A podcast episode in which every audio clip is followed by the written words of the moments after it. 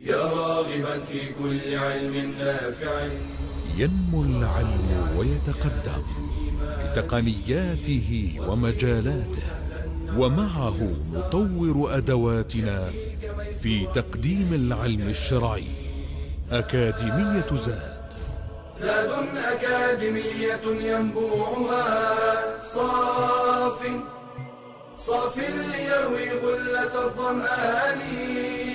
هذه عقيدتنا الصحيحة فطرة تنفي الشكوك بواضح البرهان.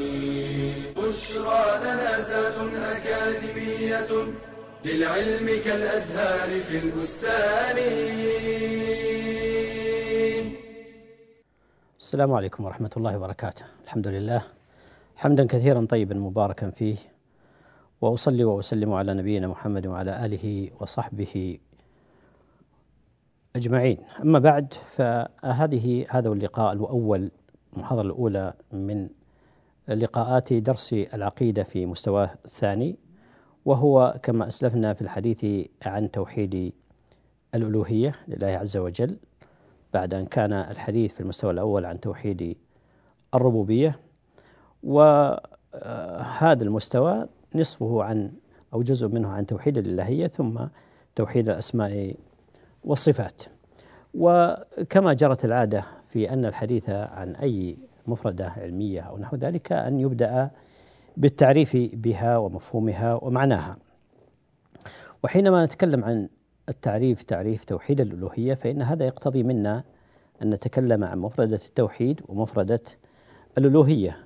ومفردة التوحيد هذه سبق أن آه، تكلمنا عليها وأشرنا إليها ومعناها اللغوي مشتق من وحد الشيء أي اعتقد أنه واحد. وهي مثل صير يصير تصييرا وهي من الثلاث مزيد فيه بتكرار العين. والتوحيد هو العلم والإقرار بأن الشيء واحد بأن الشيء واحد. أو كما يقول بعضهم هو اعتقاد أو لفظ يدل على التفرد وعدم النظير كما ذكر ذلك الجرجاني. و أو كما يقول بعضهم هي كلمة يدور معناها على الوحدة والانفراد والتفرد. هذا معناه اللغوي. أما من حيث المعنى الاصطلاحي الشرعي فهو اعتقاد تفرد الله سبحانه وتعالى بما يختص به من الربوبية والألوهية والأسماء والصفات. وقد آه، سمي توحيد أو الإسلام بدين التوحيد لأن الله سبحانه وتعالى واحد في ذاته وصفاته لا نظير له وهو سبحانه وتعالى واحد في ملكه وأفعاله لا شريك له وهو واحد سبحانه وتعالى في إلهيته وعبادته لا ند له. فالتوحيد عند أهل السنة والجماعة يتضمن إفراد الله سبحانه وتعالى بالوحدانية بوحدانية الذات والأسماء والصفات وهو التوحيد العلمي وهذا سبق أن تكلمنا عليه فيما تقدم. والجانب الثاني هو إفراد الله تعالى بالعبادة والألوهية وهو حديث حديثنا في هذا اللقاء وفي هذه المحاضرة. هذا هو هذه المفردة الأولى وهو التوحيد. أما المفردة الثانية وهي الإلهية أو الألوهية وهي لغة بمعنى هي مصدر أله يأله إلهه أي عبد يعبد عباده. ومنه قراءة ابن مسعود ابن عباس رضي الله تعالى عنهما ويذرك وإلهتك بكسر الهمزة أي وعبادتك. والتأله هو التعبد.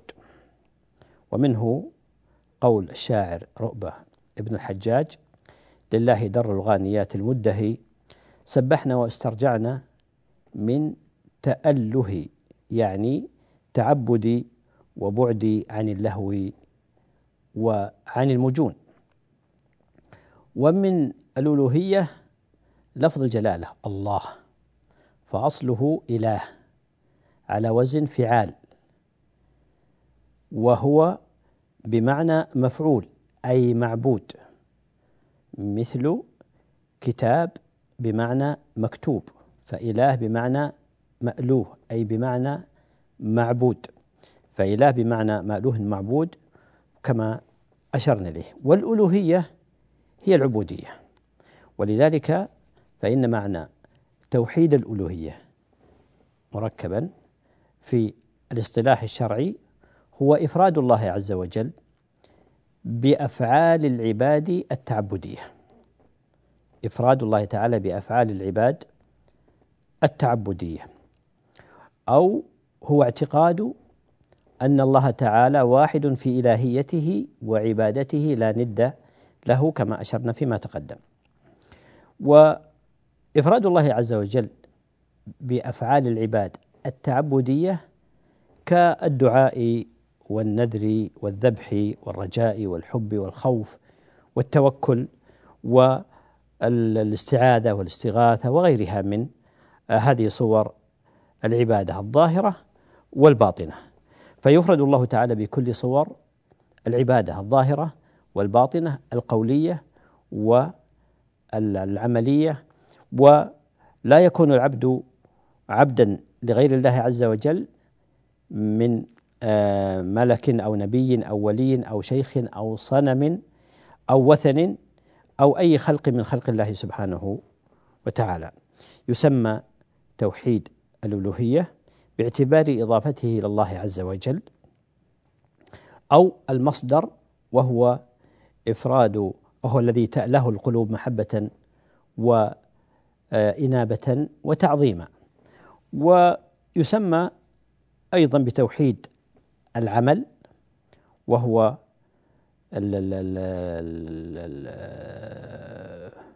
يسمى بتوحيد العمل لأنه مقابل للتوحيد العلمي وهو المعرفي والعلمي الاعتقادي.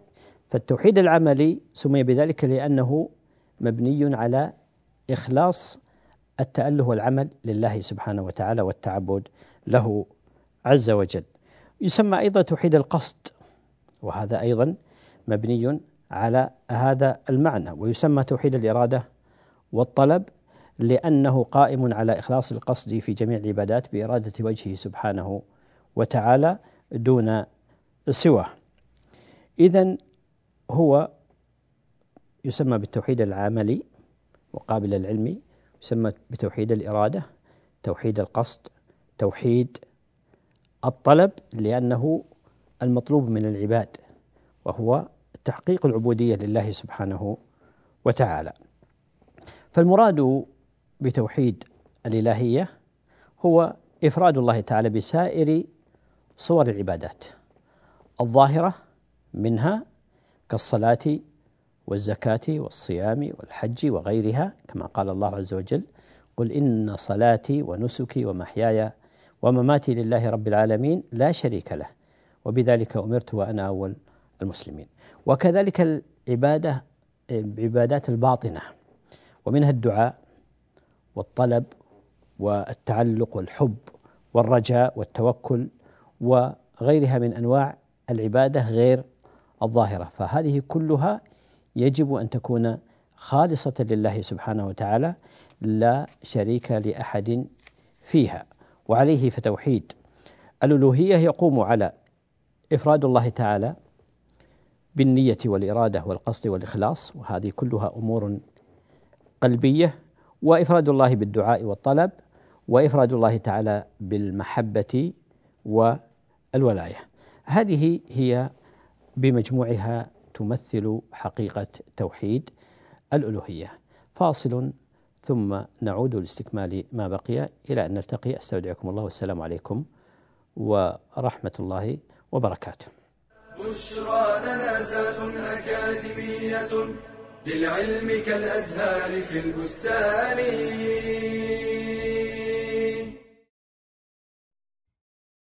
إن أردت النجاح في الدنيا والسعادة في الآخرة فاسلك طريق العلم، لكن الآفات على هذا الطريق كثيرة، منها الرياء، بأن يراد بالعلم الشهرة وثناء الناس. قال صلى الله عليه وسلم: من طلب العلم ليماري به السفهاء أو ليباهي به العلماء أو ليصرف وجوه الناس إليه فهو في النار ومنها الكبر والعجب قال مجاهد لا يتعلم العلم مستحي ولا مستكبر ومنها الحسد. قال تعالى وما اختلف الذين اوتوا الكتاب الا من بعد ما جاءهم العلم بغيا بينهم. أي بغى بعضهم على بعض فاختلفوا في الحق لتحاسدهم وتباغضهم. ومنها الانشغال بالدنيا وملهياتها وأشغالها عن تحصيل العلم النافع. ومنها التعالم والتصدر قبل التأهل. فإن التصدر يمنع من تلقي العلم. قال عمر بن الخطاب رضي الله عنه تفقهوا قبل أن تسودوا ومنها الفتور والكسل. قال صلى الله عليه وسلم إن لكل عمل شرة ولكل شرة فترة. فمن كانت شرته إلى سنتي فقد أفلح ومن كانت فترته إلى غير ذلك فقد هلك. فالزم طريق العلم ولا تصدنك الآفات. واحذر من قطاع الطريق. قال تعالى ولا يصدنكم الشيطان انه لكم عدو مبين.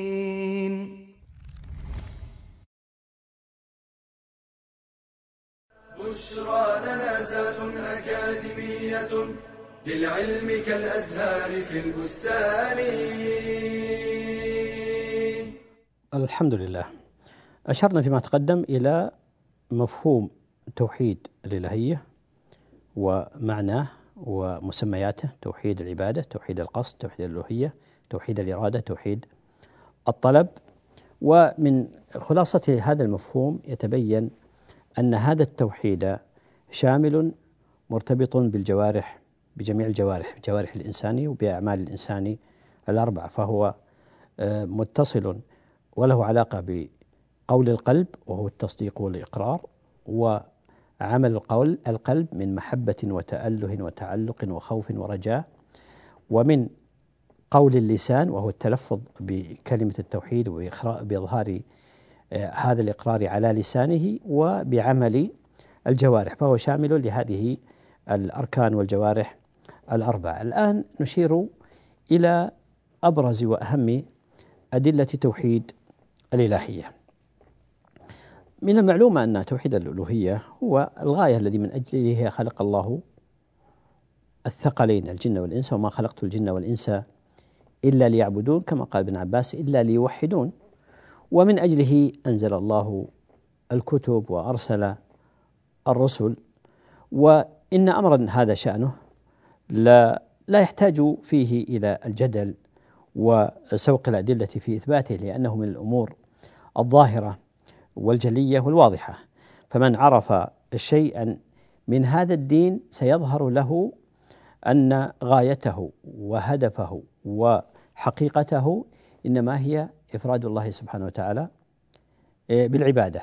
وخير دليل على هذا أنك لا تنظر إلى أي سورة من سور كتاب الله عز وجل أو آية من كتاب الله تعالى إلا وهي داعية لهذا التوحيد إما صراحة وإما إشارة وإيماء يضاف أو يقف الإنسان على مثلا على أول سورة من كتاب الله تعالى في المصحف وهي سورة أم القرآن أم الكتاب الفاتحة وكلها في التوحيد. ولبها وقلبها في توحيد الإلهية. إياك نعبد وإياك نستعين. آخر سورة في القرآن قل أعوذ برب الناس ملك الناس إله الناس. أعظم آية في كتاب الله عز وجل الله لا إله إلا هو الحي القيوم. أعظم سورة في القرآن سورة الإخلاص وهي مستلزمة لهذا التوحيد. لم يكن له كفوا أحد فهو المستحق وحده للعبادة. ولهذا فإن المتأمل لكلام الله عز وجل يجد أن القرآن كله إنما هو في التوحيد. ومن أجل التوحيد ولبيان التوحيد وما يتعلق بالتوحيد. فإذا نظر الناظر في القرآن يجد أن القرآن إما خبر عن الله عز وجل وأسمائه وصفاته وهذا التوحيد العلمي كما أشرنا إليه فيما تقدم وإما دعوة إلى عبادته سبحانه وتعالى وحده لا شريك له وهذا هو التوحيد الذي نحن بصدده والكلام عليه. وإما أمر ونهي وأحكام شرعية وهذه كلها من من حقوق التوحيد ومكملاته. وإما خبر عن وما ذكره الله عز وجل عن جزاء الموحدين في الدنيا والآخرة وما أعد الله لهم وهذا جزاء التوحيد وجزاء أهله. وإما عن جزاء وعذاب وعاقبة المناوئين للتوحيد في الدنيا وفي الآخرة من العذاب الجحيم فالقرآن لا يخرج عن هذه الأمور الخمسة فهو في التوحيد وفي مكملاته وفي جزائه والله المستعان. لكن لا يمنع ذلك أن نشير إلى شيء من هذه الأدلة التي ذكرها الله سبحانه وتعالى في محكم التنزيل الدالة على هذا التوحيد بذاته وهو توحيد العبادة. فأول هذه الأدلة ومن هذه الأدلة لو نظرنا إلى كتاب الله عز وجل لوجدنا أنه يبين لنا إجماع الرسل وإجماع الرسالات على أنها إنما كانت للدعوة لهذا التوحيد. يدل على ذلك قول الله عز وجل: وما أرسلنا من قبلك من رسول إلا نوحي إليه أنه لا إله إلا أنا فاعبدون. قال السمع السمع السمعاني قال أي وحدون. ويقول قتادة رحمه الله تعالى: لم يرسل لم يرسل نبي إلا بالتوحيد والشرائع مختلفة. قال وهذا دليل على أن التوحيد هو غاية الرسل ووظيفتهم والأولى التي من أجلها أرسلهم الله سبحانه وتعالى. هو غاية الرسل ووظيفتهم التي من أجلها أرسلهم الله سبحانه وتعالى وبعثهم. في قوله تعالى وما أرسلنا من قبلك من رسول إلا النفي والاستثناء. هنا يفيد الحصر. فكأن الرسل لم يرسلوا إلا لهذا الغرض ولهذه الغاية. وهذا دليل على إجماع الرسالات السماوية على توحيد الله عز وجل والدعوة إلى هذا التوحيد. أيضا من هذه الأدلة والنصوص في قول الله عز وجل ولقد بعثنا في كل أمة رسولا بماذا؟ أن اعبدوا الله واجتنبوا الطاغوت فلم يزل الله عز وجل يرسل آه إلى الناس الرسل آه بذلك أي بالتوحيد فمنذ حدث الشرك في قوم نوح عليه السلام فأرسل إليهم الله عز وجل أول الرسل وهو نوح عليه السلام و بقيت هذه الرسالات تترى متتالية إلى أن ختمت بنبينا صلى الله عليه وسلم لرد الناس إلى عبادة الله عز وجل وحده دون آه، سواه. فهذه يعني الآيات وغيرها كلها تدل على أن جميع الرسل إنما جاءوا وبعثوا من أجل دعوة الناس إلى توحيد الله عز وجل، إلى هذا التوحيد. وتعبيد الخلق للخالق سبحانه وتعالى ونذكر شيئا من الأمثلة بعد هذا التعميم جميع الرسل وهو نماذج لبعض الرسل الذين دعوا أقوامهم إلى توحيد الله عز وجل فمن ذلك في قول الله عز وجل نوح وهو عليه السلام أول رسول أرسل إلى قوم مشركين يقول الله عز وجل ولقد أرسلنا نوحا إلى قومه فقال يا قوم اعبدوا الله ما لكم من إله غيره أفلا تتقون؟ فهذا أول الرسل يدعو الناس إلى توحيد الله عز وجل. أفلا تتقون؟ أي أفلا تخافون عقوبة الله عز وجل إن أنتم عبدتم غيره سبحانه وتعالى؟ لماذا؟ لأن أول ما دخل الشرك في قوم نوح عليه السلام فبعث الله إليهم نوحا عليه السلام لدعوتهم إلى توحيده. أن اعبدوا الله ما لكم من إله غيره. وهذه الآية فيها دليل على إبطال ألوهية غير الله سبحانه وتعالى وإثبات الإلهية لله وحده سبحانه وتعالى آه، لا شريك له. أيضا من الأمثلة ما ذكره الله عز وجل عن هود عليه السلام. فقال الله تعالى عنه فأرسلنا فيهم رسولا منهم أن اعبدوا الله ما لكم من إله غيره أفلا تتقون. وهذا في شأن هود عليه السلام.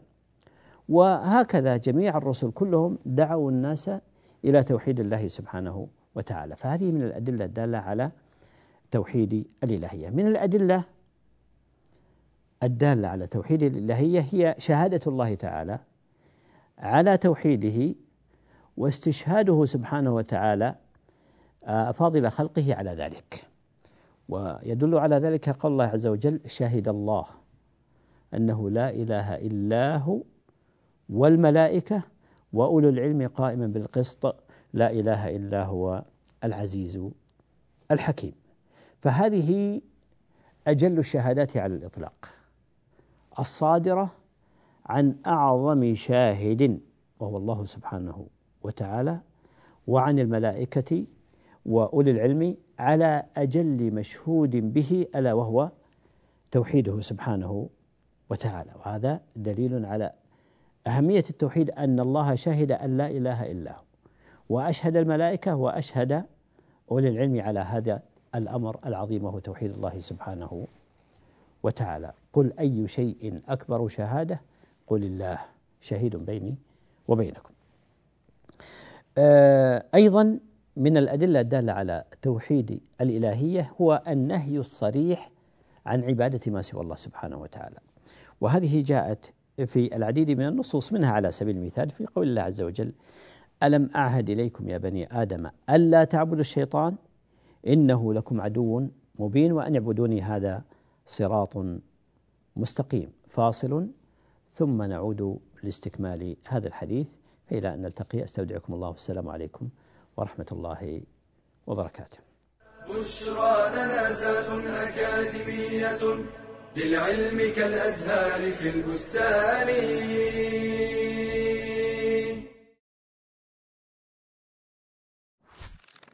يحرص كثير من الآباء والأمهات على تعليم أبنائهم شتى العلوم. ويبذلون في ذلك الغالي والنفيس من أوقاتهم وأموالهم وهذا مما يؤجرون عليه من الله تعالى. ولكن هل اعتنوا مع ذلك بتعليمهم أدب العلم وسمته؟ فهو الذي يهذب أخلاقهم ويحسن طباعهم. فحاجة الأطفال إلى الأدب وحسن الخلق أشد من حاجتهم إلى كثير من العلم. لهذا كان السلف يحرصون على تعليم أبنائهم الأدب قبل العلم. قال سفيان الثوري كانوا لا يخرجون أبناءهم لطلب العلم حتى يتأدبوا. وقال عبد الله بن المبارك طلبت الأدب ثلاثين سنة وطلبت العلم عشرين سنة وهذا ما جعل الآباء والأمهات قديما يدفعون بأولادهم إلى المؤدبين والعلماء. حتى يقتبسوا من أخلاقهم وآدابهم قبل علومهم. قال الإمام مالك بن أنس رحمه الله تعالى كانت أمي تعممني وتقول لي اذهب إلى ربيعة فتعلم من أدبه قبل علمه وذلك أن العلم لا ينتفع به إلا بطهارة القلب عن مساوئ الأخلاق ولعل هذا الأمر هو ما دفع العلماء إلى اشتراط أن يتتلمذ طالب العلم للعلماء لا للكتب فحسب وذلك حتى يتاكدوا من تخلقه بأخلاق العلماء وتحليه بأدبهم ويظهر عليه سمت العلم وأدبه ونوره. قال عبد الله بن وهب ما تعلمناه من أدب مالك أكثر مما تعلمناه من علمه. ومما يدلك على منزلة الأدب والأخلاق أن النبي صلى الله عليه وسلم قد جمع بين العلم والأخلاق والأدب ولما أثنى عليه ربه سبحانه وتعالى أثنى عليه بالأخلاق والأدب فقال وإنك لعلى خلق عظيم. بشرى لنا زاد أكاديمية. للعلم كالأزهار في البستان. الحمد لله. قلنا إن من أدلة إثبات هذا التوحيد النهي الصريح في كتاب الله عز وجل في الآيات الحكيمة النهي الصريح عن عبادة ما سوى الله عز وجل.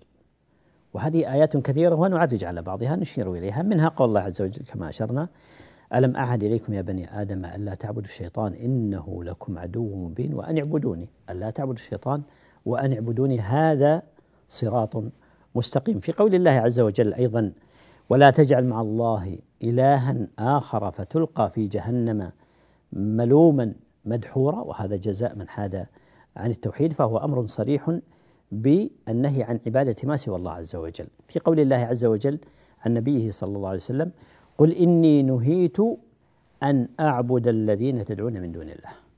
فهو نهي صريح واضح جلي في هذا المعنى. منها أيضا في قول الله عز وجل ولا تدعوا مع الله إلها آخر لا إله إلا هو كل شيء هالك إلا وجهه له الحكم وإليه ترجعون. والآيات في هذا المعنى كثيرة كما أسلفنا. منها أيضا الأمر الصريح بعبادته وحده سبحانه وتعالى دون سواه وهو حكم الشر حكم الله تعالى الشرعي في الأمر بعبادته. وهذه جاءت النصوص الكثيرة فيها الأمر الصريح بالعبادة. في قول الله عز وجل يا أيها الناس اعبدوا ربكم. وهو أول أمر جاء في القرآن على ترتيب المصحف وهو الأمر بعبادة الله سبحانه وتعالى. يا أيها الناس اعبدوا ربكم الذي خلقكم والذين من قبلكم لعلكم تتقون. وأول نهي جاء في القرآن هو النهي عما يضاد التوحيد. فلا تجعلوا لله أندادا وأنتم تعلمون. في قول الله عز وجل وما أمروا إلا ليعبدوا إلها واحدا. لا إله إلا هو سبحانه عما يشركون. وفي قول الله عز وجل إن الحكم إلا لله. أمر ألا تعبدوا إلا إلا الله. ذلك الدين القيم ولكن أكثر الناس لا يعلمون. قل إني أمرت أن أعبد الله وحده أن أعبد الله ولا أشرك به. إليه أدعو وإليه مآب. وقضى ربك ألا تعبدوا إلا إياه وبالوالدين إحسانا وغيرها من النصوص الكثيرة التي جاءت بالأمر الصريح في توحيده والأمر بعبادته سبحانه دون سواه. من ذلك أيضا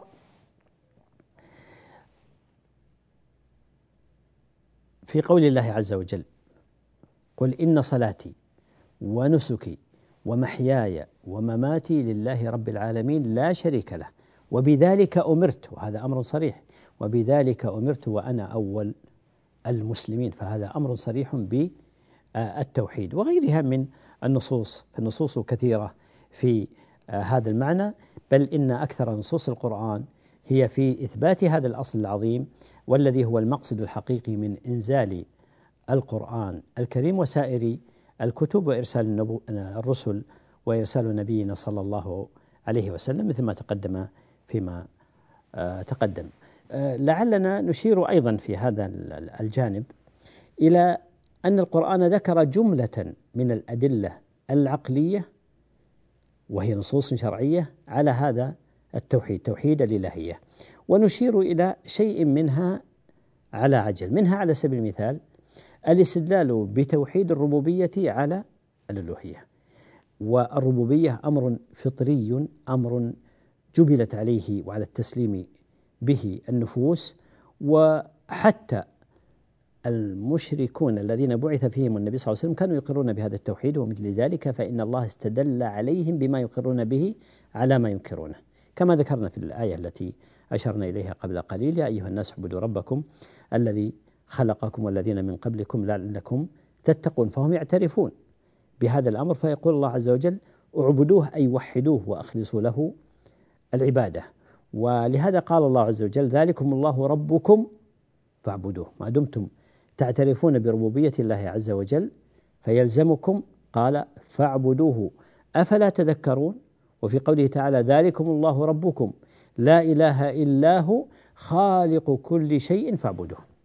ما دمتم تعترفون له بالربوبية وبالخالقية فإنه يلزمكم أن توحدوه في العبادة. فهذا داخل في ماذا؟ في مفهوم الاستدلال بتوحيد الربوبية على توحيد الألوهية والأمثلة والآيات في هذا المعنى كثيرة جدا. منها على سبيل المثال أيضا الاستدلال بأسمائه تعالى وصفاته على على إلهيته. ومن الأمثلة على ذلك في قول الله عز وجل هو الحي لا إله إلا هو فادعوه مخلصين له الدين. فما دام أن له الحياة المطلقة هو الحي لا إله إلا هو. فاستدل بأسمائه تعالى ومن أسمائه الحي على إفراده بالعبادة على ألوهيته على أنه لا إله إلا هو. في آية الكرسي يقول الله عز وجل الله لا إله إلا هو الحي القيوم. فما دام له كمال الحياة والقيومية فهو المستحق للعبادة وحده دون سواه. وفي قول الله عز وجل وتوكل على من؟ على الحي الذي لا يموت. فالتوكل هو تحقيق الألوهية لله عز وجل وهي عبودية القلب على الحي الذي لا يموت. لم يذكر اسم الله عز وجل مباشرة هنا إنما ذكر اسمه الحي الذي لا يموت مؤكدا لهذا الاسم. فهذه نماذج من الاستدلال على هذا التوحيد بأسماء الله تعالى. وصفاته والأمثلة عليها كثيرة جدا مبثوثة في كتاب الله عز وجل. النوع الثالث قلنا الاستدلال بالربوبية الاستدلال بالأسماء والصفات على الألوهية الاستدلال بضرب الأمثال الأمثلة في القرآن وهي كثيرة جدا يجمعها أربعة أنواع. أمثلة متعلقة بالمقارنة بين الله عز وجل من جهة وبين المعبودات من جهة أخرى. وهي أمثلة كثيرة جدا. وأخرى الأمثلة المتعلقة في المقارنة بين التوحيد والشرك.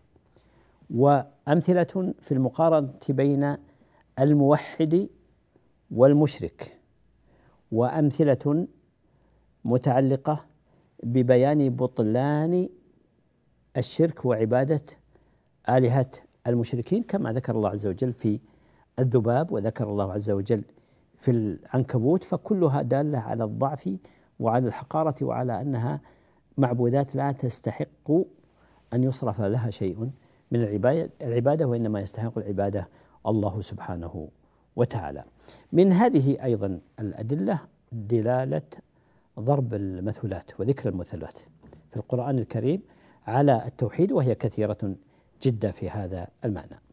هذا التوحيد الذي تكلمنا عنه وأشرنا إليه هو توحيد الإلهية هو الذي أشرك فيه الكفار وعاندوا وخالفوا وأبوا واستكبروا عن التسليم له. ولذلك لما قال النبي صلى الله عليه وسلم للمشركين قولوا لا إله إلا الله قولوا كلمة تدين لكم بها العرب والعجم. قالوا نعم وعشر كلمات. قال صلى الله عليه وسلم قولوا لا إله إلا الله تفلحوا. قالوا أجعل الآلهة إلها واحدا إن هذا لشيء عجاب. فأبوا واستكبروا ولم يرضوا ولم ينقادوا لقول لا إله إلا الله لأنهم عرفوا ماذا يعني قول لا إله إلا الله ماذا يعني قول لا إله إلا الله. وكذلك في قول الله عز وجل إنهم كانوا إذا قيل لهم لا إله إلا الله يستكبرون ويقولون أئنا لتاركوا آلهتنا لساحر لشاعر مجنون. فهذا كان موقفهم حينما جاءهم النبي صلى الله عليه وسلم بدعوتهم إلى كلمة التوحيد إلى توحيد العبادة. ولم يكن الدعوة لم تكن إلى توحيد الربوبية لأنهم يعترفون كما جاءت النصوص وسيأتي الإشارة إلى شيء منها في أنهم ولئن سألتهم من خلق السماوات والأرض لا يقولون الله. ولئن سألتهم من خلقهم لا يقولون الله. فلا نزاع عندهم في إثبات الخالقية والربوبية والملك لله سبحانه وتعالى إنما كان النزاع في إفراد الله سبحانه وتعالى بالعبادة وهو توحيد آه الألوهية. فالمعركة بين الرسل ومخالفيهم إنما كانت في إفراد الله عز وجل في العبادة وليست في إثبات الربوبية كما تقدم. بهذا نكتفي بهذه المحاضرة إلى أن نلتقي إن شاء الله في اللقاء القادم في المحاضرة التالية. آه، أستودعكم الله الذي لا تضيع ودائعه سبحانك اللهم وبحمدك أشهد أن لا إله إلا أنت أستغفرك وأتوب إليك. والسلام عليكم ورحمة الله وبركاته. تلك العلوم دروسها ميسورة في صرح علم الراسخ الأركان. بشرى لنا بشرى لنا بشرى لنا زاد أكاديمية. للعلم كالأزهار في البستان.